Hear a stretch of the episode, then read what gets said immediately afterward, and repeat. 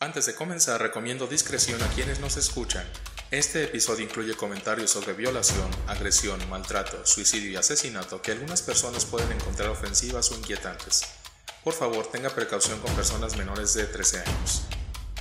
También quiero mencionar que en lo que respecta a las vidas de algunos de los asesinos seriales más representativos, y a pesar de estar documentado y tener un respaldo de investigación psicosocial y de psicología criminal, son episodios que se comparten como medio de entretenimiento dentro del talante de crimen real, siendo uno de los propósitos comprender y no justificar los actos criminales. Este programa no tiene la intención de faltar al respeto de las víctimas de los mismos. Nuevamente, se recomienda discreción con la información presentada. Soy Memo Mejía, tu anfitrión y presentador de Argumentos Incómodos, un podcast donde tú y yo abordaremos temas incómodos que podremos alojar en nuestro repositorio de conocimientos inútiles con la esperanza de que algún día sean de utilidad. Y el día de hoy está... ¿Te esperaste, ojete? A que acabaras. Está conmigo de nueva cuenta Daniel Mejía. ¿Cómo estás? Muy bien, ¿y tú? Quería que se oyera así bien chido la apertura de la lata, güey. Así. No, sí, bien, cabrón. Muy bien, muy bien, gracias. ¿Y tú? Me parece que- Nuevamente aquí. Van a decir que no tienes más invitados. Ay, güey, el Felipe ha venido como siete veces, güey, no mames. y yo tres, güey. Y tienes diez capítulos, güey. Ya son los dos invitados. No, güey, pues es que no todo el mundo se presta a hablar de estos temas. Yo nomás porque no... Nuevamente no investigué nada, pero... Una disculpa para tus escuchas, güey, pero vengo muy Pero yo sí investigué, güey. neófito en este tema, güey. Pues yo sí investigué. Excelente, güey. El 50% de la gente que está aquí investigó algo. Oye, parece que traigo pijama, no me he fijado, güey, qué pedo. Bueno, ya. En 1978, Robert Ressler, criminólogo que acuñó el término de serial killer o asesino en serie, y John Douglas, jefe de la Unidad de Ciencias del Comportamiento del FBI, que en aquella época estaban haciendo un estudio sobre la psicología del asesino en serie, decidieron interrogar a Kemper en su celda de California, en donde, se encontraba cumpliendo varias condenas en cadena perpetua. El reo aceptó entusiasmado la entrevista, y tras entregar sus armas y firmar un documento que exime toda responsabilidad a las autoridades carcelarias de lo que pueda pasar en el interior, los dos hombres se encontraron cara a cara con aquel curioso asesino de talla descomunal y tupido bigote. Su inteligencia era como su talla, sobresaliente. Según los registros de la prisión, su, co- su cociente intelectual era de 145. Empezaremos con lo siguiente. No toda moral consiste en un sistema de reglas y en el respeto que le tiene el individuo a ese sistema de reglas, porque no existe un solo tipo de autoridad y de reglas, y esa emocionalidad que va junto al juicio moral la hace casi imposible de implementar universalmente. Pero es la noción de justicia, el respeto mutuo y la solidaridad que en el niño las bases para la consideración de lo moral, lo que convierte a la moral y al juicio moral no solo en un producto de la socialización y de la educación, sino que debe ser desarrollada. Es por esto por lo que al ciud- ciudadano común, e inclusive el que comete el acto inmoral o criminal, cuando se enfrenta al conflicto o dilema, se confunde en el proceso de la resolución del juicio, es decir, en la decisión de virar hacia una obediencia de lo establecido o hacia la santidad. Y es aquí que se puede evidenciar que por encima de todo es la moralidad como la capacidad la que va a dar perspectiva desde principios de la especie a la toma de decisiones morales porque no se razona, es automática, y esa automaticidad evoluciona hacia una operación cognitiva que es la que solucionaría los conflictos. El proceso de comprender el razonamiento moral de un criminal es un tema que apenas se puede comenzar a vislumbrar a partir de los diferentes aportes de la psicología moral. El mapa de la moralidad de un criminal se dibuja desde un análisis individual de su moralidad como infante, en el que se deben observar detenidamente los procesos de aprendizaje de las reglas. ¿Quién fue quien se las enseñó? ¿Cuáles fueron las circunstancias del aprendizaje? y de ahí comienza una investigación detallada e individual acerca de la toma de decisiones morales del criminal en cada uno de sus actos, analizando el juicio moral en su funcionamiento las operaciones mentales que intervinieron y las preguntas que surgen segundos antes de cometer el acto criminal. Que desde una perspectiva externa, dicha pregunta puede ser una sola. ¿Esta persona por qué no puede discernir entre el acto bueno y el malo? Y hoy nos vamos a trasladar a Burbank, California, en Estados Unidos, para hablar de Edmund Emil Kemper III, también conocido como el asesino de las colegialas o en inglés el Coed Killer. ¿Ya habías escuchado antes de, este programa de ese asesino? No. No, hasta que tú me mencionaste que era él, entonces, igual que las pasadas, hice mi investigación de 5 minutos en Google. Ah, y ya medio ahí, medio leí, solo vi que lo que mencionaste, que tenía un IQ muy alto. O sea, era muy inteligente. ¿Cuál es el IQ promedio? promedio? ¿Como 120? No. No, güey. Como de 109, 90, 90 y tantos. Es como el común. O sea, normal, por decirlo o ese güey era un, es un pinche genius porque sigue vivo hasta donde tengo entendido, ¿verdad? Sí, sigue vivo. Y sí hicieron genio, cabrón. Y bueno, este es el asesino en serie por el cual quise estudiar psicología en, primer, en primera instancia y por el cual quise seguir la corriente del psicoanálisis. Es el que te inspiró. Sí, sí, de alguna forma es el que me parece bastante interesante e intrigante. Pero bueno. También. Que hasta cierto punto, o sea, bueno, no sé qué. ¿Cómo se dice, güey? Este, escalas o que, o sea, como que no mató a tanta gente, pero me imagino que es el modo en el que los asesinó, ¿no? Lo que. Porque hay unos asesinos seriales que mataron más gente. Ah, sí, pero eh, este me parece bastante interesante porque sigue mucho, muchos patrones de, comportamiento en función de teorías psicoanalíticas. Entonces, este, por eso en gran parte me parece bastante interesante el comportamiento que él tiene. Y sí, no fue un asesino en serie, digo, muy prolífico. prolífico, por decirlo, en comparativa con otros que mataron más gente. Pero al final del día, este, a partir, decíamos ya, del tercer asesinato con el periodo de enfriamiento, pues ya es un asesino en serie pero sí no es tan prolífico, por decirlo de alguna forma, como otros asesinos que mataron a muchas más personas, ¿no? Pero bueno, él también es conocido como Ed Kemper y nació en Burbank, California, el 18 de diciembre de 1948, hijo de Edmund Emil Kemper Jr., que fue veterano de guerra, y Clarnell Stage, que ella era asistente en la Universidad de California.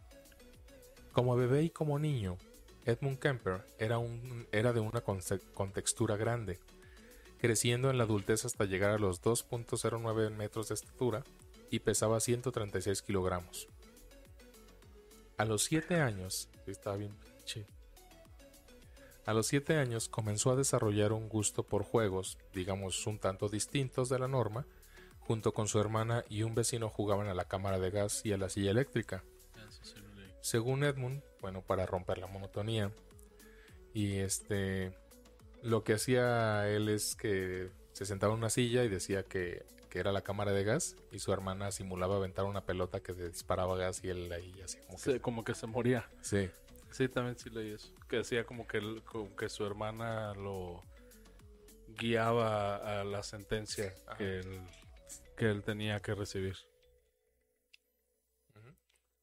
Digo, así como que si hubiera tal vez prestado más atención, si hubiera estado así de un momento, eso está un poco extraño. O, eh, o, sería así como, ah, esos niños, no pasa nada. Pues bueno, ahorita vamos a ver. Es que eso realmente no era lo más culero. No, sí, o sea, pero o sea, desde ahí uno como papá a lo mejor, o sea, por ejemplo, si tu hijo estuviera jugando eso, no dirías así de... A eso voy. Mm". A eso voy, eso no era lo más culero. Su mamá en esa época lo empezaba a enviar a dormir al sótano y él mismo se refiere como al, calabozo. Y él empieza a conectar en su mente la razón del por qué su madre y sus hermanas duermen en el segundo nivel de la casa y él debe irse al sótano. Y en una entrevista él dice, ellas van al cielo y yo voy al infierno, como por qué. Y empezó a pues a sentirse acorralado y en minoría al ser el único hombre de la casa, digo, junto con su papá, ya vamos a ahorita llegar a esa parte, y el tiempo que él pasó en el sótano desarrolló con sus propias palabras, él dice, rituales meticulosos que sintió que debían existir para protegerse eh, a, a, sí mismo. Este, él tenía, digo, si hablamos en términos psicoanalíticos, que proteger su mente de alguna forma ante todo lo que le estaba sucediendo. Entonces la mente empieza a crear ciertas... ¿Como para no volverse loco o, o proteger en el sentido de...? Sí, o sea, no protegerse físicamente, sino proteger sí, sí. Su, su, psique, su, su mente ante los estímulos que él estaba recibiendo, en este caso. Pero, o sea, por, dice ahí, o sabes por qué lo mandaban ahí, o nomás porque ah. quería. No, es que a los siete años primero lo castigó por algo que hizo. No, no sé qué bien. Sí, pues lo castigó, pues. Este, bueno, ahorita vamos a llegar a la otra parte. Él era un niño pequeño, pues indefenso, sin ninguna conexión con su familia durante este tiempo que él era castigado y enviado al sótano. Edmund en ese momento no culpa a su madre, y cuando cuestiona el maltrato, su madre lo golpea en la cabeza diciéndole, ¿qué te pasa? Deja de ser tan débil. Puñetas. Este, su madre Clarnell, Clarnell, Clarnell, Clarnell. El nombre medio raro. Sí. Clarnell, este, no dejaba que su papá le diera cariño, o sea, que jugara con él y lo abrazara y le diera besos, porque ya decía que es bien común así de jugar a la pelota con mi papá. Y... Ajá, no lo dejaba, decía que lo iba a hacer gay. Si yo no quiero un hijo ah, gay. Sí leí que, que, no, que, creo que ella tampoco lo abrazaba. No, nada. nadie le dio afecto. Y sabemos que el afecto, digo, es súper importante para un niño desde el principio. Porque es, desarrollas una conexión emocional. Pues no solo con tu madre en primera instancia, sino con, con, con el entorno, con tu aspecto social, con la comunidad, ¿no? Al principio él no recibió ningún tipo de afecto, ni de bebé, ni de niño, ni... Y entonces al carecer de ese afecto, eso es como quien dice, podría ser que careciera de empatía, o sea, como que... En este caso, pues carece de vínculos emocionales con las personas, porque al no tener vínculos no emocionales... Ajá, o sea, y no, no, en una, no en un sentido de importancia de que le valga, sino que simplemente no lo siente. O sea, porque es bien importante desde que empiezas el nicho familiar a tener los vínculos afectivos con tu familia, porque son las primeras personas con las que convives desde que eres pequeño, para que así puedas replicar eso cuando eres, pues, que eres mayor o, o, tus... o, convives con más personas, ¿no? Al no tener ese, esos vínculos afectivos o desarrollados, pues obviamente pues creces sin algo, sin algo que, que te desarrolle ese afecto. Afecto no me refiero a cariño por las demás personas, sino simplemente empatía. Este y caso. puede ser también, por ejemplo, o sea, cuando creces, que luego, por ejemplo, alguien te muestre afecto y como que sea así como que, ah, chinga, ¿qué estás haciendo? Puede ser, es que depende de, de, la personalidad que vayas desarrollando cuando vas, cuando vas creciendo. O sea, ahí sí va a depender de, en ese sentido, pero en cualquiera de las dos instancias, pues no tienes, este, pues no tienes conocimiento de lo que es el, el afecto, el afecto. la empatía, exactamente. Abrazan a sus hijos. Sí, de hecho eso es bien importante. Los niños sí tienen que sentir ese afecto, o sea, sí es bien importante. Aunque no los quieran. no, sí tienen que sentir esa, esa, ese afecto por parte de los papás, el papá y la mamá, los dos, porque cada uno tiene una representación dentro de la vida del niño, los dos, no nada más la mamá o el papá. Los dos tienen que estar presentes porque el niño tiene una representación del padre y una representación de la madre dentro de su vida, entonces los tienen que estar ahí para que el niño crezca de alguna forma, este eh, pues con esa, por lo menos con esa empatía hacia las demás personas, ¿no? Sí, por ahí yo, le, yo encontré una imagen que como que venía, este, como varias diferencias entre lo que aporta una mamá y lo que aporta un papá y me pareció muy interesante. Lo guardé, pero ya no me acuerdo dónde lo guardé. Pero prosigue, prosigue. Sí, en lo que lo que lo encuentras. Está en inglés, pero me pareció, o sea, me, sí me, me gustó lo que decía. A los ocho años, sus padres, Edmund Jr. y Clarnell Kemper, se divorcian, porque el padre ya, la verdad, ya no, ya no soportaba estar con esa, con esa persona. Su papá se marcha y Edmund se queda muy perturbado por eso, porque era el único, pues la única persona con quien más o menos se, se o quiso... Sea, que decía que se identificar de alguna forma y que más o menos le podía mostrar afecto porque él era muy sumiso con, con, su esposa. O sea, si ella le decía que no hiciera algo, no lo hacía. Entonces, si le decía, no, no juegues con él porque lo va a hacer gay, ya bueno, ya no jugaba con él. O sea, entonces, pues él se fue a su papá y él era un, un pilar muy representativo para él. Entonces, se queda viviendo solamente con sus dos hermanas y con su mamá. y su mamá Clarnell constantemente lo empieza a ridiculizar por su tamaño y por su estatura, y se burla de su rara personalidad, insistiendo, y esto se lo dijo constantemente incluso de adulto, que ninguna mujer lo va jamás a amar. Lo iba a querer. La, separación de sus padres significó un duro golpe para Ed Kemper, quien gozaba buena identificación con su padre, digo más no con la madre, como ya dijimos, con quien finalmente pasaría el resto de su tiempo. Tras el divorcio, Ed y, las, y sus otras dos hermanas, una mayor por seis años y la otra menor por dos y medio, se fueron a vivir a Montana con la señora Clarnell. Se cree que su madre tenía trastorno límite de la personalidad, lo que resultaba comúnmente en histerias y abuso contra su hijo. Ahora, el trastorno límite de la personalidad, o borderline, o trastorno limítrofe de la personalidad, es definido por el DSM-5, el Manual Diagnóstico de Trastornos Mentales en Psiquiatría, como un trastorno de la personalidad que se caracteriza primariamente por inestabilidad emocional, pensamientos polarizados, extremadamente polarizados, y dicotómicos, impulsividad y relaciones interpersonales caóticas. El hecho de que tengas un pensamiento extremadamente polarizado no es necesariamente que seas bipolar, eh, o sea que tengas el trastorno bipolar, pero sí este sí puedes pasar de un estado emocional a otro, pero así rapidísimo. O sea, puedes estar de buenas y luego de malas y luego triste.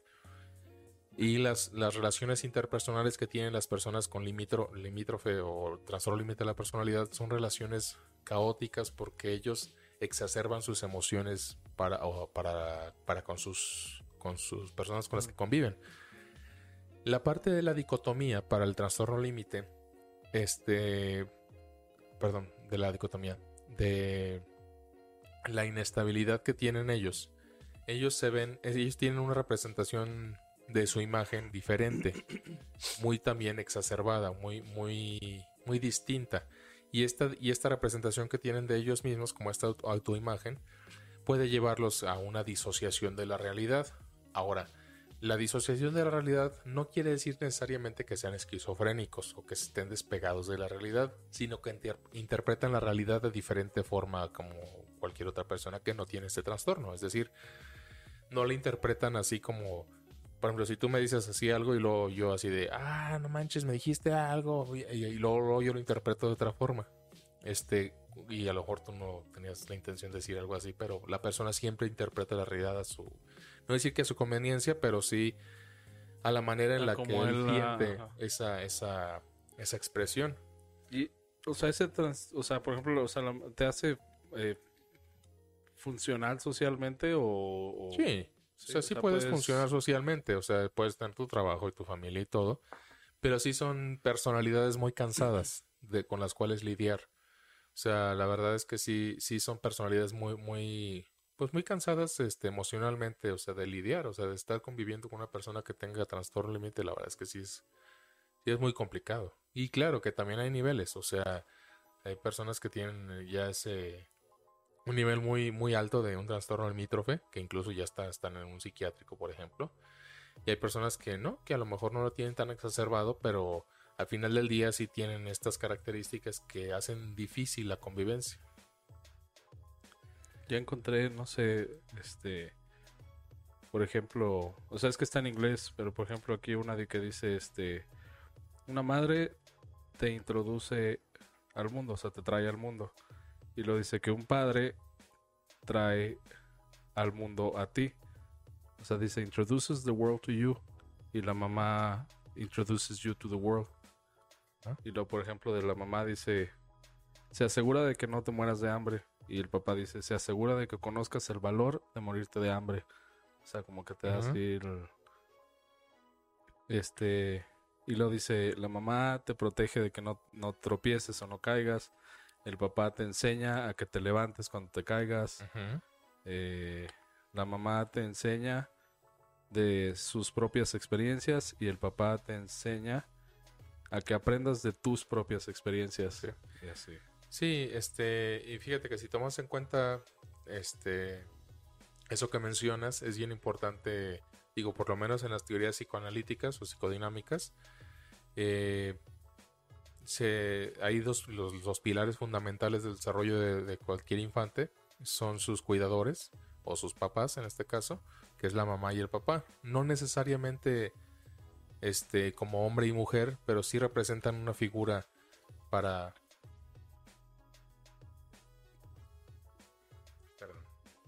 Para el niño, este, pero sí representan una figura masculina y femenina, aunque sean del mismo sexo, al final no, no importa, pero sí tiene una representación para él. El padre regularmente, y esto no, no, es que yo me lo haya sacado de las nalgas, o sea, es algo que, que hay teorías al respecto, sí representa para él la seguridad ante el mundo, la, la, la forma de, de, resolver problemas, de, sentirse protegido hasta cierto punto. Este, y la madre representa la otra parte. Este, las teorías psicodinámicas hablan de un triángulo edípico en el cual las tres personas tienen que estar funcionando como tres partes, la mamá, el papá y el hijo. Entonces, si falta una de las partes, regularmente hay una desestabilidad emocional en el hijo, en este caso. ¿Por qué? Porque él necesita esos dos pilares fundamentales, por lo menos cuando es niño. ¿Y si lo que falla es el hijo? ¿Cómo que si lo que falla es O sea, dices, si falla una de las partes... Ah, no, pero esto es mamá, para el hijo. Papá. O sea, este, esto es la representación para el hijo que es que apenas está desarrollando su personalidad y bueno, más adelante su identidad. Uh -huh. Ambos tienen esa digamos, labor dentro del desarrollo psico, psicoanalítico, psicoanalítico. Como la trifuerza de Zelda. Sí, sí, tienen, es bien importante, o sea, este, que, que vayan a... Sí, o sea, aunque como, o sea, la gente a lo mejor no lo ve, pero sí son roles o sea, son cosas diferentes de lo que uno aprende sí, de, sí. ya sea de la mamá o del, del papá. Sí, sí, claro, totalmente. Bueno, a una edad temprana, Ed Kemper comienza a evidenciar impulsos poco convencionales. Al sentirse atraído por una de sus maestras y al ser confrontado por una de sus hermanas para que se decidiera a darle un beso, él responde, si la beso tendría que matarla primero. Uno de sus juegos... Claro. Para él sí, ¿verdad? ¿Cómo vas a besar a alguien vivo, güey? Uno de sus juegos favoritos es Pretender, que era ejecutado en una cámara de gas, ya lo habíamos mencionado. Y en su casa decapitaba a las muñecas de sus hermanas y luego pasó a decapitar a las mascotas. A los 10 años, Edmund entierra vivo a su gato y ya muerto lo desentierra, lo decapita y exhibe su cabeza en una estaca. A los Drácula. Ándale, leí ahorita en mi investigación para mi maestría, güey. No, que decía eso de las muñecas, güey, pero que luego él declaró que, que cuando les arrancaba la cabeza como que escuchar ese como el pop o así como de cuando Sí, sí, sí. el- que eso le, le causaba así como mucha emoción. excitación, ajá, mucha excitación, mucha emoción. Este, bueno, él, él lo hacía por lo que leí, es en parte como, como en forma de, como de, de, de vengarse de sus hermanas, de alguna forma, y este, y por supuesto que inconscientemente estaba representando algo, este, en su momento él no sabía obviamente, pero después él mismo hizo consciente que él estaba representando ese, esa ese odio amor que sentía por su madre, porque él tenía una, una inestabilidad con su mamá en el sentido de que quería ser aceptado por su mamá y amado por como cualquier niño, Claro. pero también la odiaba por pues lo Cómo lo trataba. trataba. Exactamente. Ah, ok, a los 13 años utiliza un machete para rebanarle la punta de la cabeza al nuevo gato de la casa, lo sostuvo de las, de las patas y pues lo, lo despedazó, ¿no? Su madre en esta época lo encierra en el sótano de la casa porque para ella él ya estaba entrando a la pubertad y ella tenía miedo de que violara a sus hermanas. Entonces, Lo primero tenía miedo que se volviera gay y luego, pues, ya nos hizo gay. o sea, pero ya, o sea, un niño así, o sea, uno o cuando están pequeños, pues sí, como quiera, dice, está todavía me hace caso o así, pero ya a esa edad ya, ya está más cabrón que... Pero sí, pero no mames. o sea. Entonces la mamá lo la su mamá lo encierra en el sótano de la casa y él pues ya él incluso él ya tiene mucho miedo, o sea, y la mamá la justificación era esta que como ya estaba entrando a la pubertad, pues él ella decía, "No, pues va a violar a sus hermanas y mejor lo encierro ahí." Y de hecho ella le decía que se vaya al sótano y la única salida era por la puerta de la cocina y él y ella cerraba la cocina así y la trancaba la puerta y, y ya ahí lo tenía encerrado. Sea, Ajá, y le, le bajaba la comida o algo. no, en el día sí salía, Ah, pero pues no. La- ah, hasta en la noche. Ah, solo se dormía ahí. Sí. No estaba así como Harry Potter que vivía en la, la cena abajo de la escalera toda la vida. Ah, no, no. Ah. Ay, pero no mames. Bueno, de todos modos, qué culero, ¿ah? Pero. Sí, no, así es. Entonces, a los 14 años, a Edmund Kemper lo enviaron a vivir con sus abuelos paternos porque él huyó de la casa y este y en sus propias palabras eh, dormía, vivía y respiraba asesinato ya todos los días en esta época. Ya se sentía muy intimidado por su madre y ya muy pues muy incómodo hasta, hasta cierto punto, ¿no? Y él se escapa de la casa y se va a tratar de reconciliarse con su padre, pero su padre pues ya tenía otra familia y todo y su papá pues, la, pues lo rechaza. Entonces, este, lo- el papá le dice, bueno, vamos a, te voy a mandar con sus abuelos paternos, sus papás. papás, este, y ya, pues lo mandaron para allá, ¿no? Y Edmund y su abuela, pues la abuela también tenía un una carácter así bastante, pues castrante, este, y, y discutía constantemente con él. Y pues nunca se ponen de acuerdo, pero aparte eran discusiones muy, muy, este, muy acaloradas. Fuertes. El 27 de agosto de 1964, a los 15 años, Edmund le disparó a su abuela. Porque antes de esto, pues estuvieron escenificando una discusión bastante, bastante acalorada. Malditas armas. Tomó su rifle, el mismo que su abuelo le había obsequiado la Navidad pasada. Este abuelo, este abuelo, este rifle se lo dio a su abuelo para pues cazar ahí venados, pero empezó a matar animales domésticos con el rifle y su abuelo dijo, no mames, güey, no, se lo quitó. Pero entonces, ¿de dónde lo agarró? O sea, Bueno, no se, lo, no se lo escondió bajo llave, o sea, nada más le dijo, no mames, se lo quitó. Y bueno, le disparó a su abuela, este, por, por atrás, así, en, en la espalda. Y este, y cuando cayó al suelo, todavía le dio dos tiros ahí tirada en el piso. Y luego, pues después de dispararle, fue por un cuchillo y la apuñaló varias veces. O sea, ya era como de odio, así. El double tap, hay que asegurarse de que no se levanten. Cuando, Cuando llegó su abuelo, también lo mató. Pero no, y no sabiendo qué hacer, Ed llamó a su madre a Montana y ella le pidió que hablara a la policía. Las declaraciones que dio a los agentes fueron las siguientes. Él solo quería ver que se sentía asesinar a su abuela, y mató a su abuelo porque sabía que se enfadaría por haber matado a la abuela. Yo he querido matar a mi madre desde que tenía ocho años y no me enorgullezco. Empecé destruyendo cosas sin valor. Después me apropiaba de objetos de los demás y los destrozaba junto con otros míos. Luego sentí como una necesidad de suprimir seres vivientes. Y comencé matando animales para terminar asesinando personas. Se apoderó de mí una extraña y terrible obsesión por matar y escapé de casa. Estuve viviendo en la montaña con mis abuelos hasta que un día los asesiné. Ya no podía vivir en la cima de aquella montaña porque la casa estaba en la cima. Eh, temía que la gente lo dejase todo, mirase hacia arriba, vieran lo que yo había hecho y viniesen por mí. Yo estaba paranoico en aquel momento y sabía que si alguien hubiese subido y me hubiese mirado, mirado simplemente le habría volado la cabeza. En una ciudad habría sido un asesino de masas a los 15 años. Habría matado hasta que me mataran. Nadie habría podido detenerme. Estaba agresivo y asustado. Con las espaldas contra la pared, yo era como un conejo que corre y corre y va borrando el camino. Y un día de pronto ya no pude resistir y salí de aquella casa gritando y disparando. Lo soltaron y lo confiaron a la custodia de la única persona que las autoridades del manicomio habían recomendado que no volviera a ver. Me entregaron a mi madre. Sí, o sea, en su momento él dijo, no mames, maté a la abuela, pero luego pues se va a enojar conmigo mi abuelo, pues mejor me- lo mato también. Casual, sí, ¿no? Ajá, ya sé, ya sé. Y me imagino que como era, bueno, no sé, a lo mejor ahorita dices, mejor me espero. Sí, pues era menor de edad. Ajá, Tenía que- ya... bueno, acaba al psiquiátrico o algo así. Sí, de hecho lo internaron en el Hospital Estatal de Atascadero en California. Siempre me- ¿Atascadero? así se llama. Siempre me ha generado a mí también ruido el nombre. Pinches nombres que se avientan allá, güey.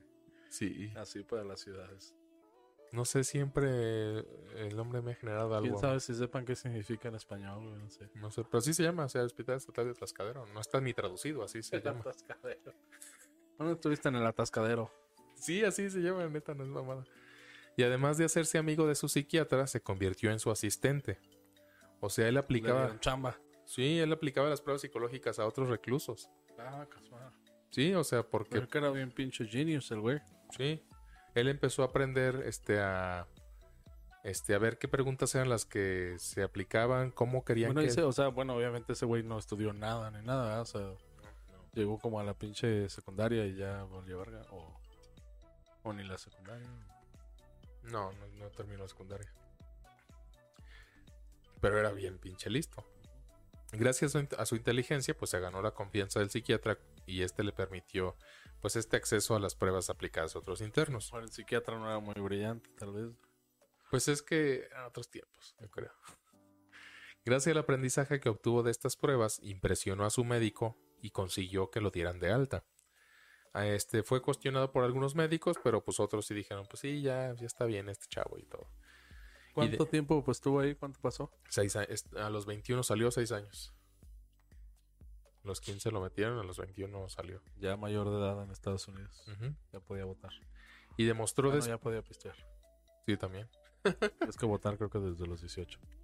y demostró después que había sellado para siempre su historia juvenil, es decir, cuando lo liberaron, bueno, cuando lo dieron de alta en el hospital, borraron su historial criminal, o sea, lo dieron de alta así como para que empiece desde cero y no hubo ningún problema, bla, bla, bla.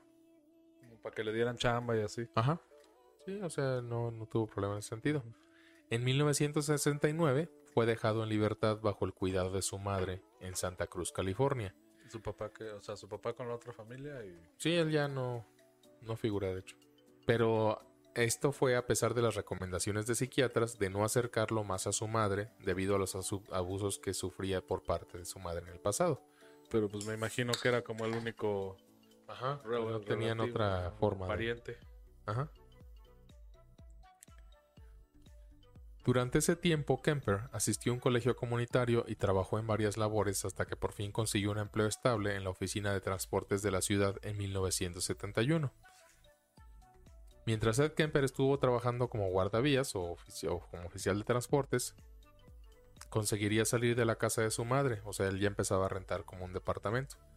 Que ahora me sorprende porque o a los 21 años se supone que ya eres mayor de edad independiente, o sea que o a fuerzas, o sea, según lo que dijo el psiquiatra, a fuerzas tenía que quedarse con la mamá o Él tenía que tener como un, sí, como un cuidado de alguien. Cuando lo sacan luego, luego del hospital psiquiátrico, bueno, al menos a, allá a aquí, huevo tenía que estar al cuidado de alguien. alguien pero- tiene que como, pues ver que, que, o, sea, o sea, nadie sabía que la mamá también estaba bien pinche chasqueada. O, sí, los, los psiquiatras sí le dijeron, sí lo podemos dar de alta, pero que no se vaya con su mamá, porque su mamá pues lo hizo, pues todo lo que le hizo sufrir, ¿no? Y lo mandaron con su mamá. O sea, pero pues es que no, como dices, o sea, no, o no había de otra. sea, no se podía quedar solo. Ajá. Y al papá le valía verga. Ajá. Entonces se fue, bueno, ya se mudó a una habitación en San Francisco y ese sitio y en ese sitio llevaría los cuerpos de sus siguientes víctimas porque ya no levantaría sospechas. Eh, para ese entonces, eh, Ed Kemper, bueno, trabajaba en esta oficina de transportes y él tenía una como una especie de motoneta que se compró, este y un carro lo atropelló. Metálica. sabe, no dice nomás. Una moto no, no dice nada. De un carro lo atropelló y este y él ganó la demanda y ganó 15 mil dólares. Y En este eso entonces era un chingo de lana. Bueno, todavía, ¿verdad? Pero sí. y con esa lana se compró un Ford Galaxy del 60 del año del 69. Bueno, no, de como dos años antes, 61, sí. Pero pues era un, era un carro de dos puertas, de tres puertas, con como que sí dice que lo cajuela, ¿no? De tres puertas. Pero bueno, el 7 de mayo de 1972, Ed tuvo una pelea fuerte con su madre, Cornell, y a raíz de eso tomaría la decisión de subirse a su coche e ir en busca de víctimas. A las 4 de la tarde de ese día, observó a dos estudiantes y les ofreció llevarlas a la Universidad de Stanford. Se trataba de Mary Ann Pesky y Anita Luchesa. Cuando iban rumbo a la universidad, Kemper se desvió del camino hacia un lugar solitario. Las jóvenes al ver esto le preguntaron a Kemper qué era lo que él quería. Sacó su pistola y les dijo, ya ustedes saben lo que quiero. quítate la ropa. no. Encerraría... casual, Me peleé con mi mamá. Ay, voy a matar a alguien. Lo normal, ¿no? Encerraría primero a Anita en el maletero del coche para luego asesinar a Marianne. Referente a este hecho, Kemper narraría en un interrogatorio lo siguiente. Ah, porque hay un chingo de videos de interrogatorio de, de él. O sea, de... Le cubrí la cabeza con una bolsa de plástico e intenté estrangularla con un cinturón. Pero ella se oponía con mucha fuerza, y por eso, con la navaja, busqué el lugar aproximado del corazón y le atravesé la espalda. Después se volteó completamente para cubrir su espalda y en ese momento le metí la navaja en el estómago. Le propiné varias puñaladas y eché su cabeza para atrás y le corté la garganta, y ahí quedó inconsciente. Estando Anita en el maletero del coche, escuchaba cómo gritaba Marianne. Ella sabía en ese momento que correría la misma suerte, ya que el asesino no la dejaría con vida. Kemper apuñalaría a Anita de forma más sádica y violenta. Posteriormente a este horroroso hecho se trasladaría con los cuerpos a su piso, les tomaría fotografías que guardaría como recuerdo. Y bueno, una cosa en, este momento, a, Anita, la segunda víctima, cuando la iba a sacar del maletero para asesinarla, le rozó el pecho sin querer. ¿Con qué le rozó el pecho? Con la mano, güey. Ah. Este, y, se puso así rojo y dijo, ay, perdón. O sea, así como que se ay, puso. No, discúlpame. Sí, soy todo un caballero. Solo te quería matar. Ajá, literal. O sea, se puso súper nervioso y dijo, ay, no, discúlpame, no, no. ¿Pero quién da ese testimonio? ¿Él? Él. Ah. Y este, porque Obviamente ya no, va No, pero él dice, es que él, él en su moral rara, retorcida, le diría Felipe, este... Con una falta de respeto. Para él era, ajá, él siempre dice, yo nunca golpeé a ninguna mujer, ni las toqué. Solo las maté ya. Ajá, sí, solo las maté. Entonces ya, órale. Este... first killing in May of 72. When that gun was pulled out, I launched it out. I had it under my leg, out of sight, parallel to my, to my leg in the seat. It was something that had been thought out in fantasy, acted out, felt out hundreds of times before it ever happened. Kemper drove them at gunpoint to a secluded area near a park.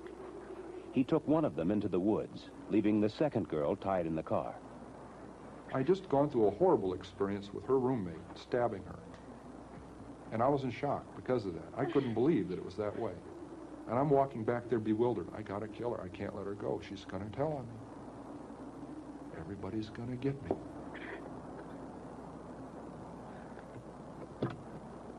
She sees the blood on my hands. What are you doing? And she pulled back and she gasped. And I think, whoa, I don't want her to know what happened. I said, your friend got smart with me. She'd been getting really smart with me a lot, but I never hit her. I killed her, but I didn't hit her. I said, your friend got smart with me and I hit her. I think I broke her nose. You better come help. She's about to die. Why, do, why does she have to know that? I couldn't deal with telling her that. And when I attacked her, she didn't at first realize what was happening. It didn't go through. She had very heavy coveralls on. It knocked her right up into the lid of the car, but it didn't pierce the clothing. So it wasn't that swell a knife anyway. I went out and bought a, a pawn shop huge knife. And uh, I kept on just mindlessly attacking. She falls back into the trunk. I just killed a young woman. I slammed down the lid of the trunk. She isn't dead, she's dying. Este, no satisfecho con lo que ya había hecho. Ah, porque aparte también aquí, este, como fue su primer asesinato, pues andaba todo como todo nervioso. Bueno, como cuarto, ¿no? A los abuelitos. Bueno, sí, pero no es lo mismo. O sea, bueno, o sea, no sé cómo. O, sea, ya con más. Sí, con la intención, vaya, de pues sí, ¿no? O sea, con la representación, vaya, del, asesinato como tal. Sí, los abuelos obviamente fueron los primeros, pero no fue el mismo motivo, pues. Entonces, eh, bueno, en este mismo, en este mismo asesinato, en este mismo, perdón, momento, este, se le perdieron las llaves del carro. Entonces, ya tenían el maletero a los, los cuerpos y todo. Dijo así, ay, chinga mis llaves y la chingada. Y empezó y dijo, chin, las dejé en el maletero y estaba cerrado el maletero. Entonces empezó a golpear el maletero y rompió la luz de uno de los faros de las calaveras del carro. Y lo pararon por eso, seguro. Sí. Y este dijo, no, ¿qué hago? A ver. Y en eso caminó hacia el, lado del conductor y pateó la pistola porque se le había caído y el güey, ah, porque las amenazó con la pistola, pero no las mató con la pistola. Pateó una pistola y dijo, ay, no mames, se me cayó la pistola y la recoge y luego dice, a ver qué.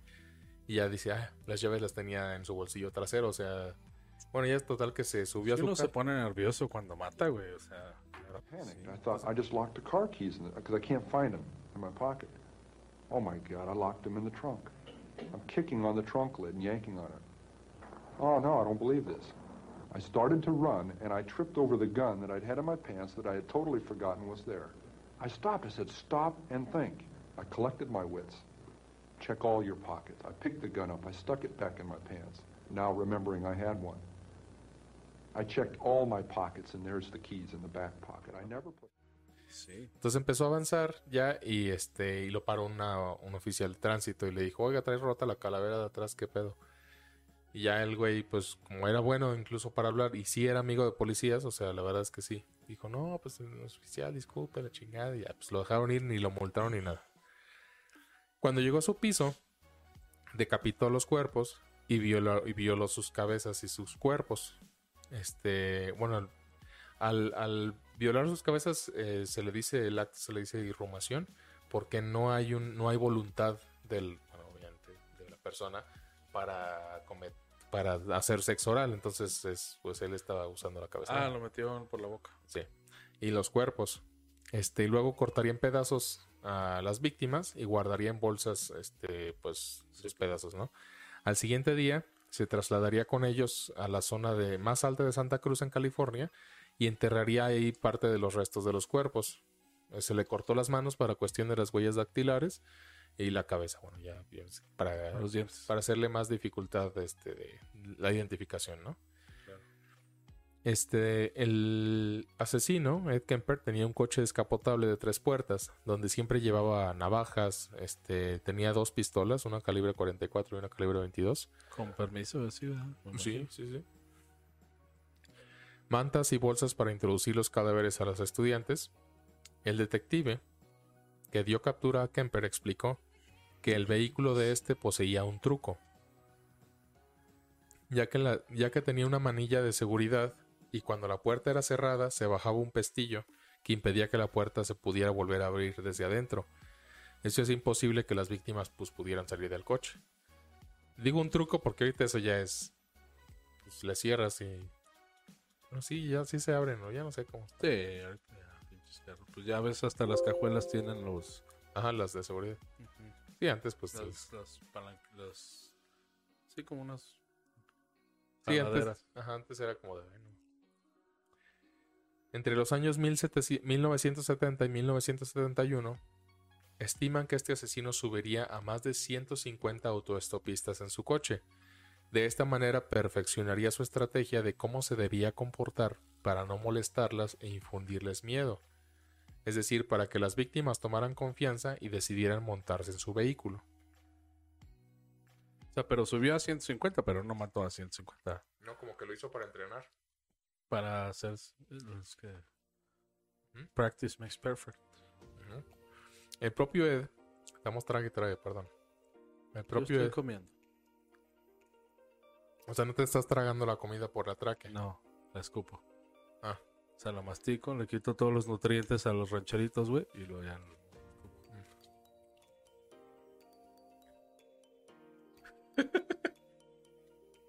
El propio Ed expresaría acerca de sus estrategias para no ser rechazado por las estudiantes, o sea, cuando les daba raid. Lo siguiente, Bueno, y el güey, pero el güey ni estaba guapo ni nada. como no, pero bueno, es que él no lo hacía por... Ellas no se subían al carro por guapo, como con Ted Bundy, sino pues porque querían... O sea, nomás que veían así, ah, pues este güey es como que es buena gente, no me hace nada. Eso voy. El propio Ed expresaría acerca de sus estrategias para no ser rechazado por los estudiantes lo siguiente. Si observas tu reloj de pulsera y dices, un momento, no sé si tengo tiempo, y paras, entonces ellas piensan, este es un hombre de negocios, vamos a montarnos en el coche porque realmente no existe ningún peligro. Y sigue expresando eh, mismo Ed Kemper. Para este momento, no quería matar a nadie, pero esta estrategia me sirvió para usarla con las personas que sí asesiné. Sí, o sea, llegaba, estaban pidiendo aventón porque antes era súper común. Y él se, se paseaba. y, Ahorita este, creo que hasta es ilegal. ah, no sé. Como que sí he visto varios letreros en carreteras de Estados Unidos que dice Bueno, pero pues me imagino que por el peligro que. Hitchhikers illegal o algo así. Y este, y él se estacionaba y decía, ¿quieren aventón? Y ellas, ah, sí, pero así como para que se subieran. El, "Mm, pues no sé si tengo tiempo. este, O sea, les ofrecía si quieren, ah, pero no sé si les voy a Mm, cansar. Bueno, este, sí, sí. Y ella, pues ellas decían, no, este güey no. Y ya se subían con él. ¿Y hay algún testimonio de algunas monas que subió y que no mató, güey? Sí. Así que Este. dije, no mames, ese güey me dio ride. Sí, sí. Han de estar de estar así, casi verga, güey. Así Kemper poco a poco adquiriría absoluto conocimiento sobre las horas, lugares donde le resultaría fácil montar en su coche estudiantes sin que nadie se diera cuenta de ello. Mientras que el asesino de colegialas perfeccionaba su técnica de persuasión y se iba puliendo como asesino, la relación con su madre se agravaría. En el tiempo que Kemper estuvo en el hospital psiquiátrico, su madre ya se había casado dos veces más, por lo que su regreso a casa generaría pues, un rechazo todavía peor, ¿no? En ese tiempo las discusiones de Kemper con su madre fueron más frecuentes y crueles a nivel verbal. El asesino confesaría muchos años después, bueno ya prisionero, lo siguiente. Si mi madre hubiese sido un hombre, ya hace tiempo me hubiera liado a puñetazos más de una vez. Pero era mi madre, y ese era el problema. Como forma de escapar a esta situación compleja y conflictiva con su madre, Ed Kemper solía frecuenta- frecuentar el bar Jury Room, que es el cuarto del jurado. Ese era un bar de policías. En ese tiempo además quiso alistarse para ser policía e imitar a su ídolo preferido del cine que era John Wayne, John Wayne. pero fue rechazado por la exorbitante estatura que tenía. Ya sé. Kemper was able to seem normal. He even hung out at a bar across the street from the courthouse, making friends with policemen, trying to pick up information. They'd buy me a beer, I'd buy them a beer. Uh, casual relationships, but that was I was poking around a little bit trying to find some things out. I knew they wouldn't be privy to hot information, but there were some things that were bothering me, like were there any speculations on how they were dying? Did the cops like you? Like I said, a friendly nuisance. I got in the way, and it was deliberate. Again. Ya sé qué raro. La siguiente víctima en ese tiempo de Kemper sería Aiko Ko, la cual solo tenía 15 años. El día que la víctima se encontró con el asesino, iba camino a sus habituales clases de baile, porque ella era bailarina de ballet. Cuando éste la intercepta, la viola salvajemente y luego la asesina. Igual, este le ofreció aventón, se subió al carro y este la amenaza y la viola, viola el cuerpo, no la viola a ella viva. Bueno, es que dijiste la viola y luego Sí, perdón. Sí, sí, sí. Su cuerpo lo metería en el maletero de su carro y lo llevaría a la casa de su madre. Recordemos que él ahí todavía no vivía con su mamá. Porque tenía su piso que rentaba. Más bien, es que todavía, más bien, ya no vivía con su mamá. Es que, bueno, todavía- este... ¿Qué? Ah, sí. No En este, en este asesinato, bueno, pasó algo así, pues sí, curioso, porque él ya le había dicho que le iba a asesinar y no sé qué, pero después él mismo para calmarla dijo, no, a ver, no, es que yo me voy a suicidar, perdón, bla, bla, bla, y como que hizo que ella se tranquilizara. Y entonces le ya dijo, no, perdón, no sé qué, yo nada más quiero platicar con alguien. Y ella estuvo ahí mani- manipulándola, ¿no? Ella no se podía salir del carro porque, pues, te digo, Tenía ten- la- él esa madre que no se puede salir. Entonces, este, se salió del carro, este, no sé por qué, cerró la puerta y dejó la pistola adentro. Y ahí estaba la chava. Entonces, pues ya no podía volver a entrar al carro porque la chava cre- creo que cerró los, los pestillos del, del carro. seguros. Y el otro dijo, no mames, pues ya la cagué. Y la chava así, no se sabe cómo. Esto, esto lo narra él. Pero ella le abrió la puerta otra vez. O No sea, sé qué le dijo. de, no, no mames, me cagué porque... Pero luego me abrió la puerta y dije, "Fiu". Sí, es que todo esto, ajá, esas son entrevistas de él y él abre la puerta, no sé por qué le dijo para convencerla, abre la puerta ella de bueno ya, y ya ahí es donde pues ya la, mata, ¿no? La estranguló a ella. En ese momento, este, bueno, después la llevaría a, a casa de su madre, en ese momento comenzaría a ir diariamente a la casa de Clarnell para ver si ella se había percatado de algo raro en él, cuando él ya había comenzado a matar, pero ella no se que daría... viera que había cambiado. Ajá. Como así, ah, este güey como que... Lo veo como más hombre. Ajá, pero ella pues no se dio cuenta de nada. Y él ya dijo, él dijo, como asesino se dijo, que ya había perfeccio- perfeccionado su técnica y su acostumbrada y y su acostumbrada doble vida. O sea, él ya dijo, no, pues como que ya soy chingón. Y, o sea, y seguía trabajando y todo, ¿verdad? O sea, seguía... Ah. Porque ella, era asesino en serio, ¿no? Ya llevaba cinco asesinatos. Cuando lo, lo, de- lo despidieron de la como de ser este guardia de caminos, cuando tuvo el accidente, lo despidieron, pero ¿Cuál- pues ¿Cuál como- accidente? eh, que lo atropelló el... Oh, ya en la moto. Ajá. Entonces, pues sí tenía una lanilla para seguir como sobreviviendo, pero llegó un momento en el que se la acabó. Entonces, él empezó a tener mucho estrés porque sabía que tenía que regresarse con su mamá porque no tenía lana. Entonces, es no cuando... podía pagar su piso. Bueno, entonces, aún estando el cadáver de Aiko en el male- maletero, la última chica que asesinó, el asesino lo tocaba para percatarse de las partes que todavía permanecían calientes del cuerpo. Y sentía pues esta curiosidad como tocar su obra de, de arte para él, naturalmente. Pero no la había enterrado. O sea, ¿esto cuándo fue? ¿No la había enterrado? Todavía no, todavía no lo entierra. Es importante señalar que Kemper asesinaría a Aiko mientras se encontraba asistiendo a sus citas con el psiquiatra en el hospital de Atascadero.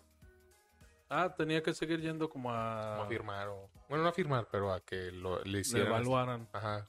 Pues a platicar, como a decir, ah, ¿cómo vas? Y no sé qué. Y le hacían pruebas como con regularidad, ¿no? Pero ya se las sabía todas. Ajá. Cuando le tocó asistir a la última cita, este asesino fingiría tal lucidez que los peritos llegaron a la conclusión de que Kemper ya no era un peligro para él ni para nadie. Ellos observarían notables progresos en Ed Kemper, recomendando a las autoridades eliminar sus antecedentes juveniles. Y el engaño de este asesino fue tal que mientras los expertos estaban recomendando todo esto, Kemper llevaba en el maletero de su coche una víctima decapitada. Luego, el 8 de enero de 1973, Cindy Shaw, de 18 años, desapareció cuando iba de aventón a sus clases a una escuela pública del lugar. Que Eh. antes no había autobuses escolares, güey. Qué vergas. Es que antes era muy, era muy común, o sea, pedir aventón y así. Ed espera, Ed espera otros cuatro meses antes de volver a matar. El 5 de febrero de 1973 desaparecieron otras dos muchachas que pedían aventón. Se llamaban Rosalind Thorpe y Allison Liu. Antes de llegar a su casa, perdón, antes de llegar a su casa, bueno, las mató, colocó el cadáver encima de su cama y lo viola. Desmembra el cuerpo en la bañera y arroja los restos al mar. La cabeza la entierra al pie de la ventana del cuarto de su madre. Él señaló, estas dos víctimas las mató en la universidad. O sea, ni siquiera... se- y las, ¿Como en el campus o...? Ajá, en el campus.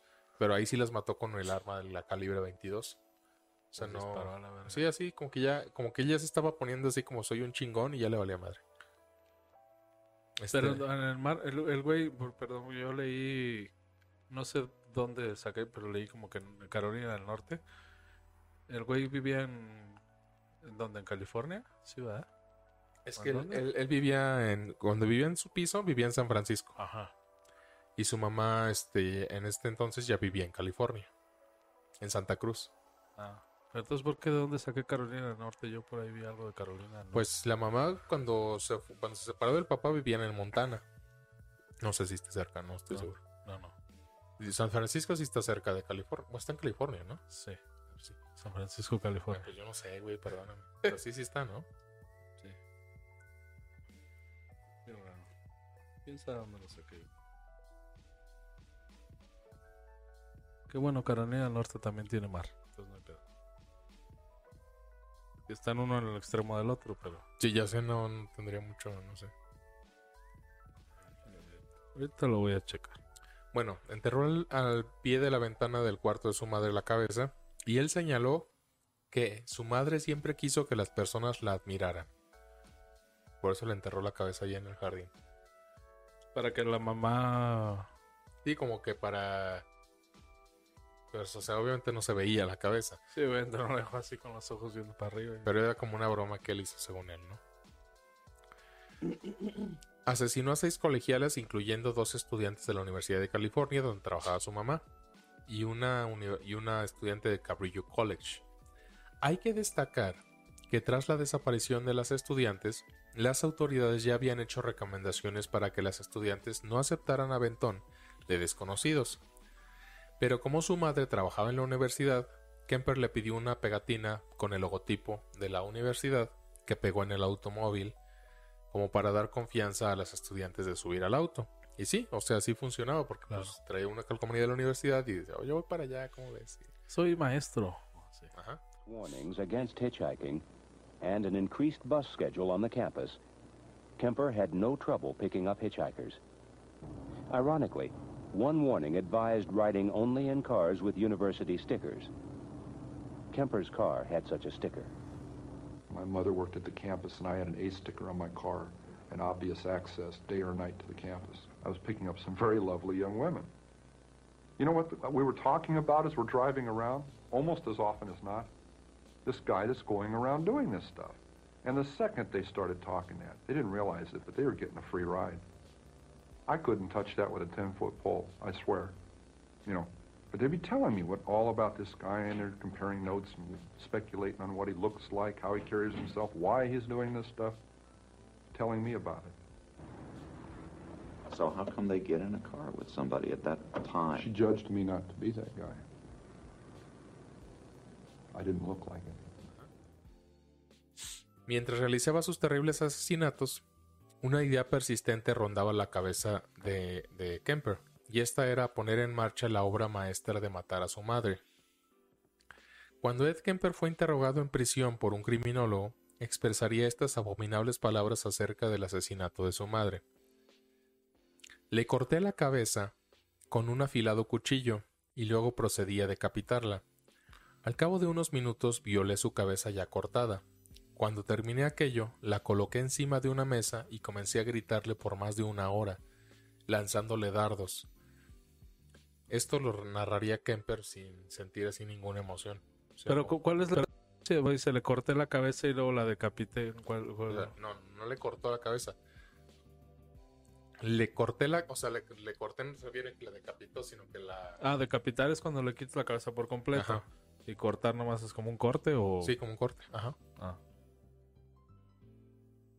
Eh, cuando Kemper asesina a su madre, en ese momento cesarían los múltiples asesinatos a las estudiantes. Pero al percatarse de que había asesinado a su propia madre, sintió que su doble vida acababa de derrumbarse. Y es aquí cuando comienza a preguntarse, ¿cómo voy a decirle al resto que mi madre ya no está? ¿Debo decirles que se fugó? Pues, pues no. Ella nunca hubiese abandonado a su familia. Debo confesar que la maté. Pero... O sea, la, la mamá... O sea, todavía tenía... Estaba casada y así, tenía hijos. No, o- ya, ya se había divorciado. O sea, se casó y se divorció dos veces. Pero nunca tuvo más hijos ni nada. No, de hecho, ella le reclamaba mucho que ya tenía siete años sin tener sexo por su culpa. O sea, decía que por su culpa no había tenido sexo en siete años.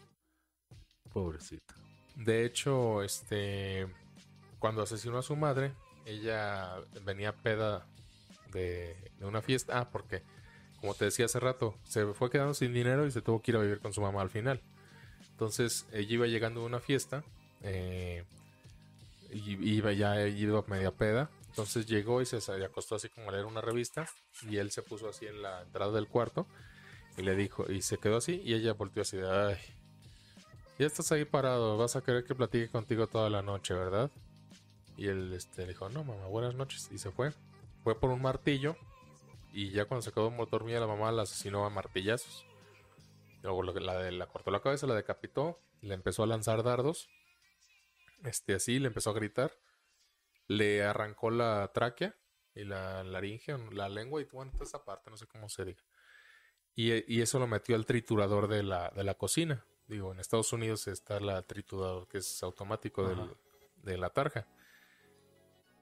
Y este. Entonces empezó a hacerse estas preguntas. Y dijo: Si preparo la, de- la desaparición de una amiga de ella, creo que esta es la historia que su amiga daría pie a nuevas investigaciones. Entonces buscó la agenda de su madre y escogió a su amiga Sally Hallett, una amiga de su mamá y compa- compañera de- del trabajo, como su próxima víctima, para lo cual no hizo falta que Kemper la llamase, ya que ella acudió O sea, Como buscando a la mamá. Ajá, acudió por voluntad propia a visitar a Clarner a las 17.30 horas de ese mismo día. Como que ya habían quedado para, no sé, ir al café o no sé. Entonces él, Ed salió y le mintió, le dijo que su madre estaba ocupada en ese momento y le invitó este, a que regresara más noche a cenar con ellos. Y ella dijo, ah, bueno. Este, a las dos horas, a las siete y media, Sari regresó y ya parece entonces que Ember había colocado trampas por toda la casa. Además, tipo mi pobre angelito. la Rambo, güey. Rambo 20 o cuál es, güey. Además de sellar todas las puertas y ventanas, también colocó armas en todas las habitaciones y guardó esposas en sus bolsillos. Cuando Sally entra a la casa, Ed se disculpa porque su madre aún no ha llegado. O aún no está lista, aún no ha llegado. En ese momento la víctima se sienta en el sofá y le dice en voz alta, ¿por qué no nos sentamos? Estoy muerta. Y entonces esa frase sería el detonante para que el asesino Dijo, huevo, si estás muerta. Entonces, estando ya Sally en el sofá, el asesino se le abalanza, la golpea en el estómago y en el pecho. Pues es que es un animalote, o sea, pinche va- Pinche vato. Luego la levanta por el cuello y la asfixia, rompiéndole su tráquea. Posteriormente la extiende en el suelo y envuelve su cabeza con bolsas de papel y procede a apretarle nuevamente el cuello para cerciora- cerciorarse de que sí se había muerto. Double tap. Después de este horroroso eh, asesinato, la, la acostaría en su propia cama, o sea, en la de Ed. Tiempo después se marcharía al bar de los policías, donde no levantarían... unas cubillas. Sí, de hecho, donde no levantaría ningún tipo de sospecha, ya que su mirada distraída y tranquila, pues lo hacía pasar Normal. nor- ajá, inadvertido. De hecho, los policías lo apodaban como el gigante gentil, porque pues tú lo ves y se ve así como bien buena onda, y de hecho iba con los policías y cotorreaba ahí con ellos en el bar y así súper educado y todo. Muy bien lo educó su mamá. De regreso a la casa de su madre, cortaría la cabeza de Sally y luego se acostaría a dormir. Cuando Ed despierta se da cuenta de que, pues, pues como de que él se sentía ya perdido, ya que no había asesinado a dos extrañas, como las colegialas, sino que había asesinado a su madre y a su mejor amiga, en su propia casa. Entonces el asesino de colegialas pues ya no tendría escapatoria. Ed Kemper decide dejar una nota en la casa de su madre donde confesaría todos sus crímenes y se trasladaría a Colorado. Entonces, estando ya en Colorado, con el cadáver de Sally en el maletero de su coche, decide llamar a la policía para confesar todos sus crímenes. Marca y la policía no le cree. Y de hecho le cuelga, o sea, así de, sí, mate, y ya, sí, güey, le cuelga.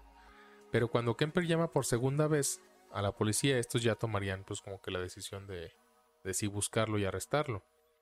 De hecho, esta segunda vez que llama, llama a uno de sus, pide hablar con alguno de sus amigos policías con los que convivía en el jury room, en el bar. Pero como si ya estaba en Colorado. O sea, que tiene, puedes marcar de larga distancia. ah, no marcó a la policía de Colorado. No. Ah, ok, perdón. Cuando la policía lo atrapa, el asesino de colegialas decide explicar con todo lujo de detalles, pero sin abogados. Así relataría cada uno de los asesinatos que había cometido, además de su modus operandi, cómo los planificó, cómo torturó y asesinó, y además informaría la ubicación de cada uno de los lugares donde enterró los restos de los cadáveres. Todo esto lo narraría de manera fría, coherente, inescrupulosa y totalmente lúcida, gracias a que él tenía una memoria prodigiosa. Digo, aparte que era un psicópata. El 7 de mayo de 1973, Kemper es formalmente acusado de ocho asesinatos en primer grado. Como Kemper había contado absolutamente todo sin la asistencia de un abogado, ahora para su abogado defensor le resultaba complicado argumentar locura o incapacidad para afrontar el juicio, como ya habíamos hablado con, otros asesinos en serie. Además, estaba el hecho de la inteligencia y gran coherencia de Kemper para expresarse. Entonces, cuando le preguntaron qué castigo pensaba que él merecía, él contestó que decía él merecía la muerte por tortura. Quiero que me torture. Quítame las uñas. Con ocho condenas por asesinato en primer grado, Kemper escapa a la pena de muerte porque acababa de ser abolida en el estado de California, pero más tarde fue restablecida, pero pues ya no le tocó. Ya lo habían.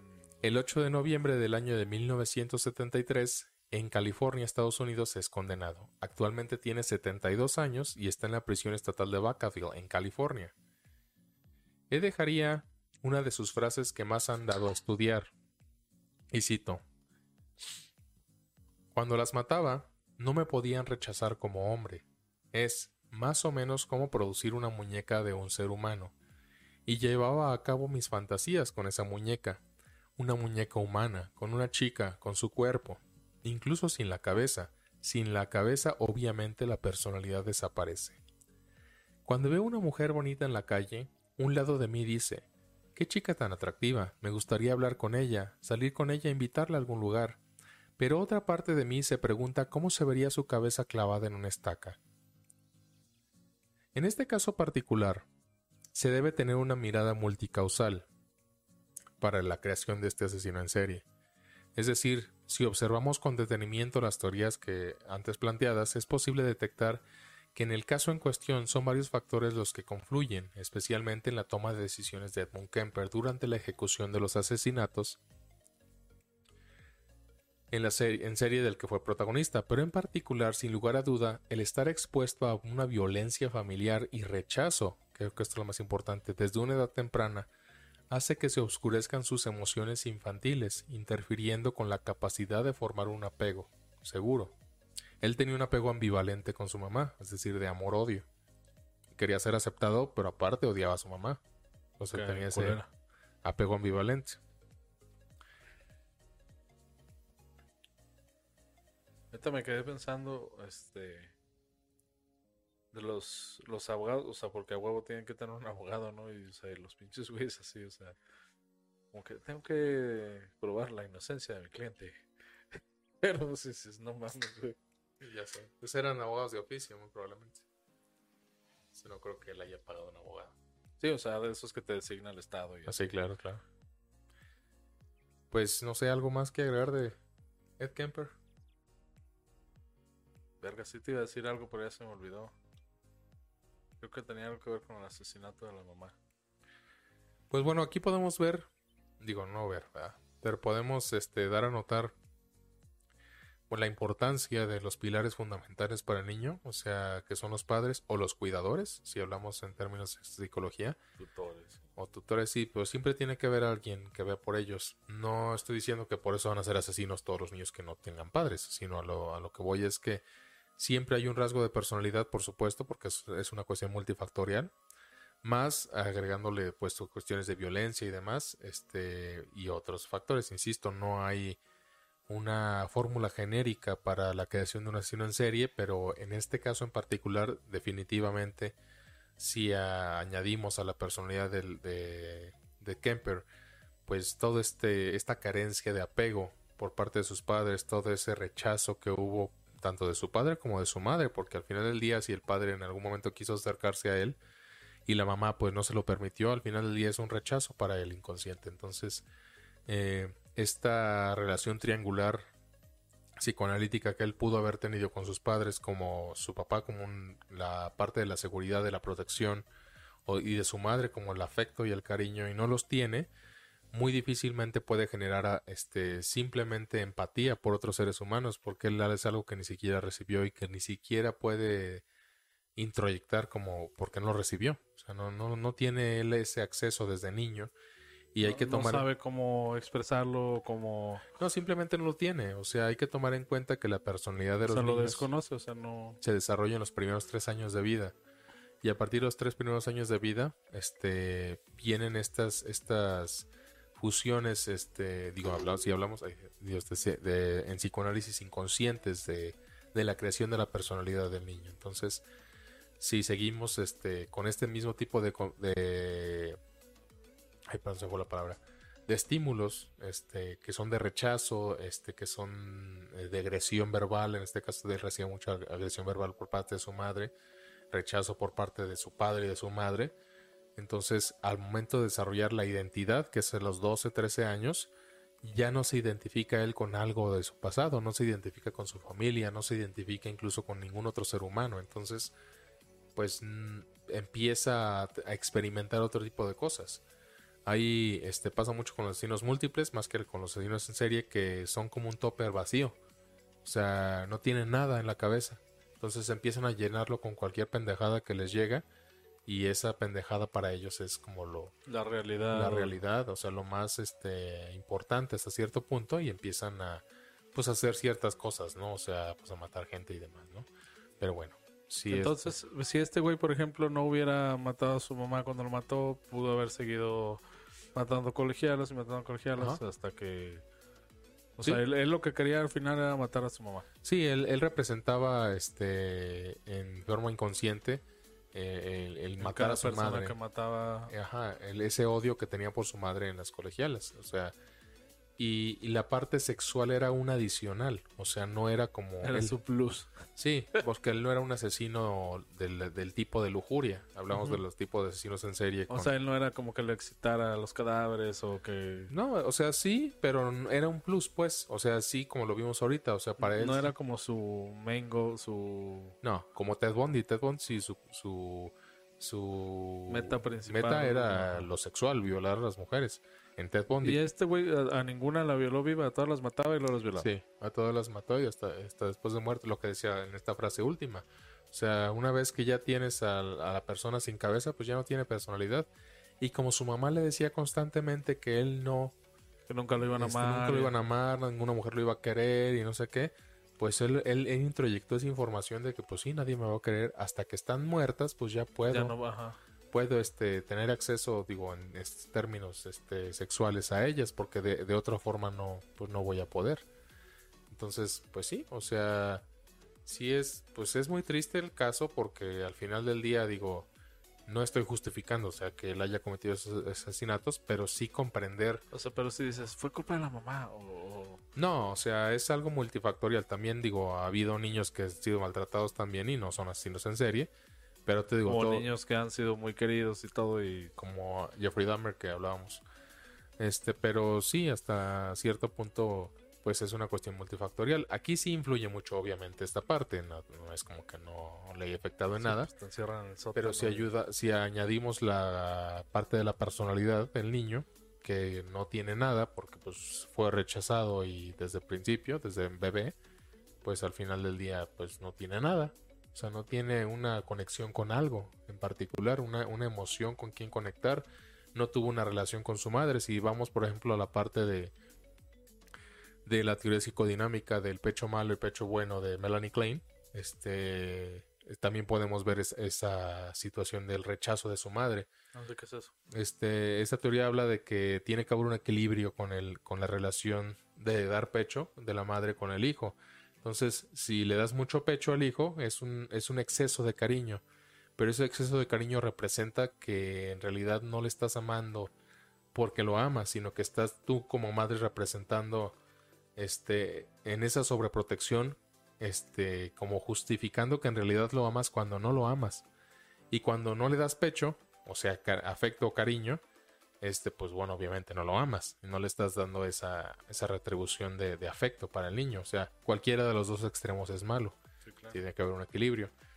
Pero pues bueno, este, en este caso sí influye muchísimo. O sea, la parte de la infancia, por supuesto, y de la adolescencia. Pero este, todo esto va unado a una parte de personalidad. O sea, él tiene, él tiene ya de entrada una personalidad psicópata. Pero, este. Pero, o sea, la- no fue que naciera una persona psicópata, se la desarrolló por todo el... Sí, en este caso sí. Pero tomemos en cuenta que si, por ejemplo, es un ejemplo, si él ya tuviera una... Porque hay gente que sí nace con una personalidad psicópata, eso es lo también puede pasar. Pero si a lo mejor recibe afecto y todo lo que quieras, a lo mejor, como lo decía al principio del capítulo, introyecta una versión de la moralidad en la cual, pues sí, al final del día puede a lo mejor sí, sí- sí ser un psicópata, o sea, tratar mal a la gente, ver por sus intereses personales, ser un sociópata, o sea, tratar mal a la gente, pero no llegar a asesinarlos. Este, entonces, bueno, ahí podría ahí ver esa parte, ¿no? Pero Pero, o sea, no, o sea, dices, o sea, sí puedes nacer con una personalidad psicópata, pero, o sea, no es como que... es que es una parte genética, o sea, insisto, o sea, la parte de la Ah, o sea, por genética puede ser psicópata. claro, sí, sí, sí. Es que la parte del- de la asesino en serie es multifactorial, no es solamente que tuviste una infancia lamentable Sí.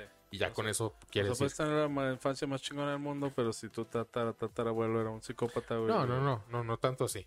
O sea, no, no, no. O sea, hay, hay cuestiones genéticas eh, o biológicas, mejor creo que mejor es, es mejor dicho biológicas. sí, es que me heredaron la psicopatía. No, no, no. Es cuestiones este, biológicas en las cuales sí puedes este, tener, por ejemplo, deficiencia de algunos neurotransmisores este, que van en función de, pues no sé, de de dopamina o alguna una- un neurotransmisor que, que da que produce ciertas emociones y sí puedes desarrollar cierta depresión, psicopatía, este, ansiedad. Pensamientos así. Sí, sí, sí. raro. Pero no por eso vas a matar gente, o sea, eso es lo que voy. O sea, todo tiene que ver porque son, son este orígenes multifactoriales en este caso.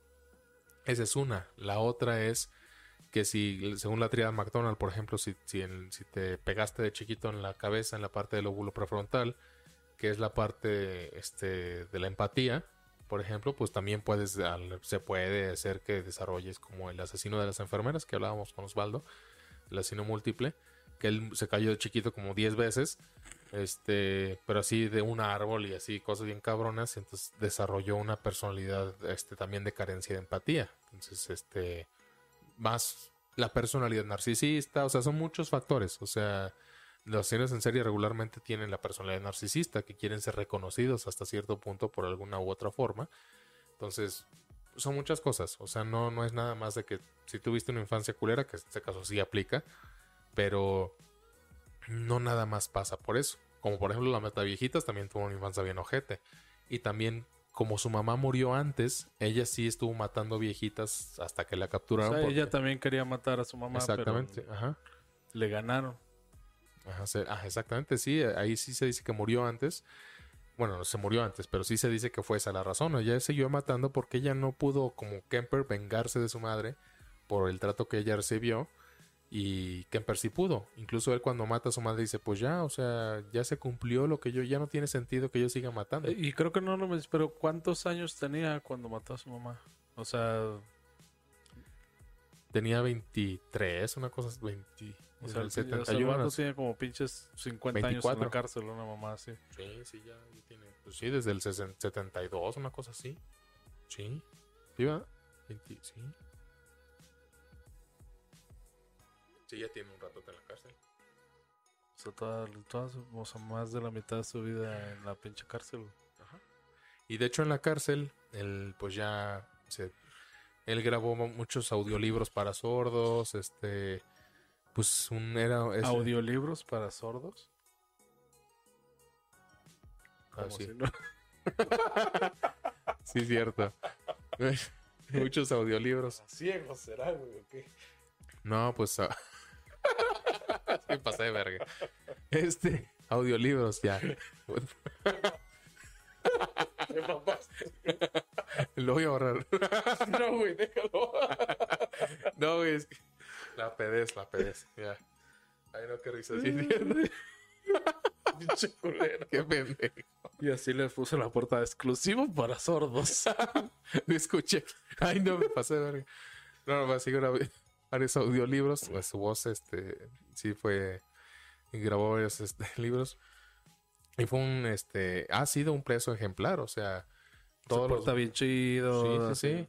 O sea, súper tranquilo, no le hace pedo por nada. O sea, todos los guardias "Ah, este güey. Pero, o sea, no es, no es como que, ah, buena conducta, vamos a dejarlo un-". salir. No, no, no. De hecho, él ya tiene ocho cadenas perpetuas. O sea, no puede salir, o sea, aunque quiera. Sí tiene un, una junta en el 2024 para libertad condicional. Pero, pues, no, no creo que se la den. Pero bueno. Pero bueno. Pero, o sea, ¿qué, ¿qué es lo que te causa tan, o sea, qué es lo que te intriga o lo que te impresiona tanto de este güey? O sea, ¿por qué es... O sea, ¿qué es lo que su, su cómo mataba? o? No, lo que me, lo que me intriga tanto de este asesino en serie es la parte de. Bueno, son dos cosas. El modus operandi eh, que tiene, o la O sea, forma. como que se entrenó y eso, o... No, no, el modus operandi que refleja este. Perdón. Él era un asesino de poder control, no un asesino de lujuria. La mayoría de los asesinos en serie, si no es que casi todos, tienen esta necesidad de control y Sí. de poder sobre sus víctimas, Ajá. porque es algo que ellos no tuvieron en su infancia o no tuvieron en alguna parte de su vida. Entonces esa representación que tienen de poder y de control la necesitan hasta cierto punto. Entonces el modus operandi que tiene él, este, o bueno, que tuvo él, reflejaba mucho esa parte de necesidad de poder. Incluso cuando, cuando captura... Ah, decía que sí hubo testigos de dos de, dos de sus víctimas, de, de sus, bueno, posibles dos testimonios de sus posibles víctimas, porque hubo dos chavas que les dio aventón, o sea, se subieron con él y él hace cuenta que cuando mató a las últimas, ah, ya cuando lleva seis mujeres asesinadas, como que él dijo, a ver, no, ya, o sea, como que él, él hasta cierto punto trataba de controlarse, o sea, necesitaba mantener cierto control de esos impulsos que, que él tenía. Por eso después decidió asesinar a su madre como para decir, no, ya, esto O ya. sea, como que él en teoría no quería matar o... Sí, o sea, sí tenía sus impulsos, o sea, al final del día sí los tenía. Pero quería ref- refrenarlos o... Sí, quería este, refrenarlos. Entonces subieron dos auto, autoestopistas ah, y le pidieron ride. Y él dijo, bueno, la subió y, y le dijeron, vamos a tal universidad. Y él tenía que tomar el camino donde mató a las primeras dos víctimas. Entonces él se dijo, si paso por aquí, este, no me voy a controlar y las voy a querer matar porque pues esto le va a recordar y va a querer como revivir esta parte, ¿no? Entonces eh, las llevó por otro camino y ellas se asustaron. Dijo, no mames, ¿qué a dónde nos llevas? ¿No? Que no sé qué. Pues al final sí las llevó a su destino y no las mató. Y son los testimonios que ellas dan de, no mames, o sea, nos trepamos con este cabrón, o sea, en tales fechas, o sea, pues ya después de que ya había asesinado y no nos mató. Y él dice, ah, no, pues, pues lo que dice en la entrevista, pues es que sí las iba a matar. Si me hubiera ido por el camino de siempre, sí las mato. No me hubiera podido controlar. Y él necesitaba mucho esa parte del control.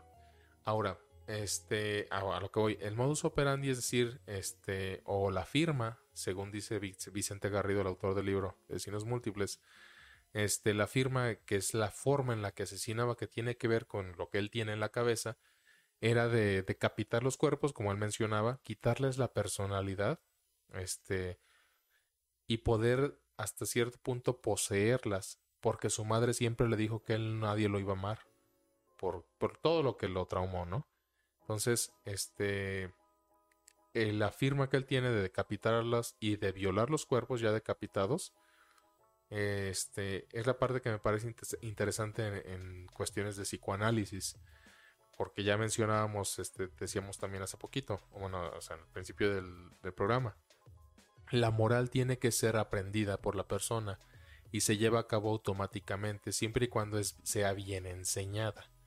O sea, no- a él nunca le enseñaron Nada, ni pues, vergas. no, no. Entonces, si él no tiene una parte Pero de... entonces, o sea, él sí sabía que estaba haciendo algo mal. Ah, sí, sí, por supuesto, si no, no hubiera ocultado nada. Ni así, o O sea, y, nu- y nunca encontraron ningún cuerpo, ningún... Hasta que él les dijo. Sí, no, nunca. O sea, sí encontraron los cuerpos, pero sin manos o sin cabeza o así. Porque pues no, porque lo Porque, hacía- o sea, me quedo- por ejemplo, o sea, no sé si eyaculaba en, la- en las cabezas o algo y que encontraran restos de semen o... Sí, pero las cabezas no las encontraban. O sea, encontraban los torsos o así cosas. Sí, los, o sea, no, no encontraban todo, todo el cuerpo completo hasta cierto punto. Aparte que tomar en cuenta que en los 70 todavía no había cuestiones Tanto, del. ADN y, eso- y esas cosas. Es más, incluso apenas empezaba lo de los asesinos en serie. Ed Kemper fue de los primeros que entrevistaron a los agentes del FBI. O sea, todavía no era algo como a llevar a, a tomar en cuenta hasta cierto punto. Antes los crímenes, decíamos, este eh, Felipe y yo en, en- un curso tenían un motivo, una motivación. Cuando empiezan los asesinos en serie, pues sea, de era- que, o sea, yo me imagino que desde más de chorro mil años han existido asesinos en serie, Sí, pero sí, sí. simplemente no estaban catalogados como tal. sí, no había la forma de, pero empezaron con este boom, este, digo, por decirlo de alguna forma, en los 50, 60, 70, 80, este, por una cuestión generacional que ya hablamos en un capítulo anterior, este, y pues sí, por eso. ¿Algo más que agregar de Kemper? No, digo, porque me dio la curiosidad, dije, o sea, ¿se ponía condón cuando violaba las cabezas o así? o así? No, no, no. pues bueno. Gracias por escuchar Argumentos Incómodos. Si disfrutaron del episodio, denle seguir, denle pulgar arriba, un me gusta en las plataformas de Spotify, Anchor, Google Podcast, Apple Podcast en YouTube. En YouTube pueden comentar también. Compartan con sus amigos, su familia, los del trabajo. Pueden escribir argumentos incómodos podcast y recuerden que los conocimientos inútiles no son más que herramientas que aún no hemos aprendido a utilizar. Abrazan a sus hijos.